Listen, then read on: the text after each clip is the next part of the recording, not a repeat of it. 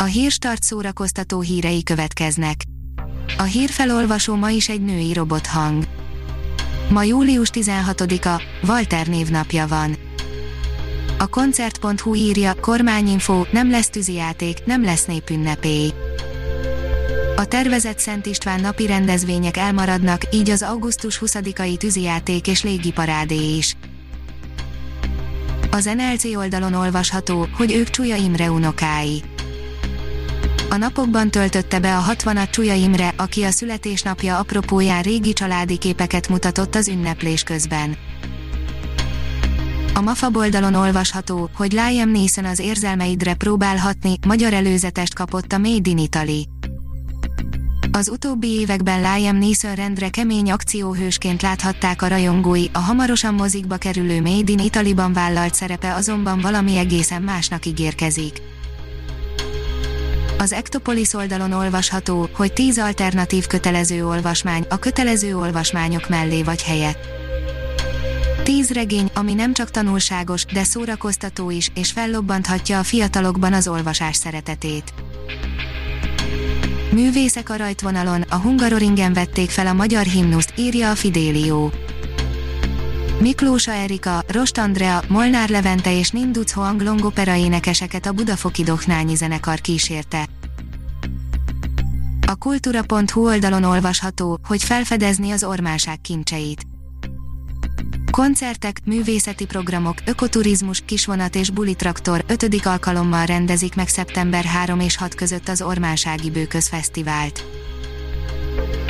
A magyar hírlap írja, július 22-én kinyit a fővárosi Szabó Ervin könyvtár összes tagintézménye.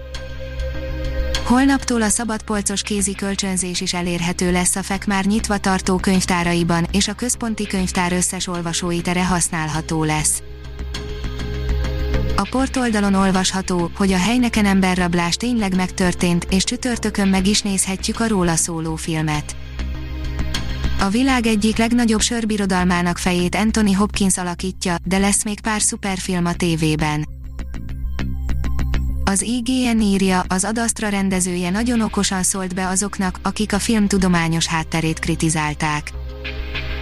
Allegória, nagyobb mint sci az adasztrát sajnos jobban szerették a kritikusok, mint a nézők, és amúgy sem nyert el mindenki tetszését, de rendezője számára nem ez a legfontosabb, ahogy az sem, hogy mennyire védhetők a benne látottak tudományos szempontból.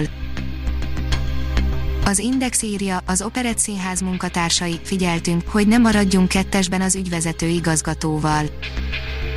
Még börtönnel is fenyegették a Budapesti Operett Színház három munkatársát, akik fél évig bírták az intézményben, állítják, leveleik válasz és aláírás nélkül jöttek vissza Kis. Attila főigazgatótól, akinek tudnia kellett a színházban uralkodó légkörről. Ha még több hírt szeretne hallani, kérjük, látogassa meg a podcast.hírstart.hu oldalunkat, vagy keressen minket a Spotify csatornánkon. Az elhangzott hírek teljes terjedelemben elérhetőek weboldalunkon is.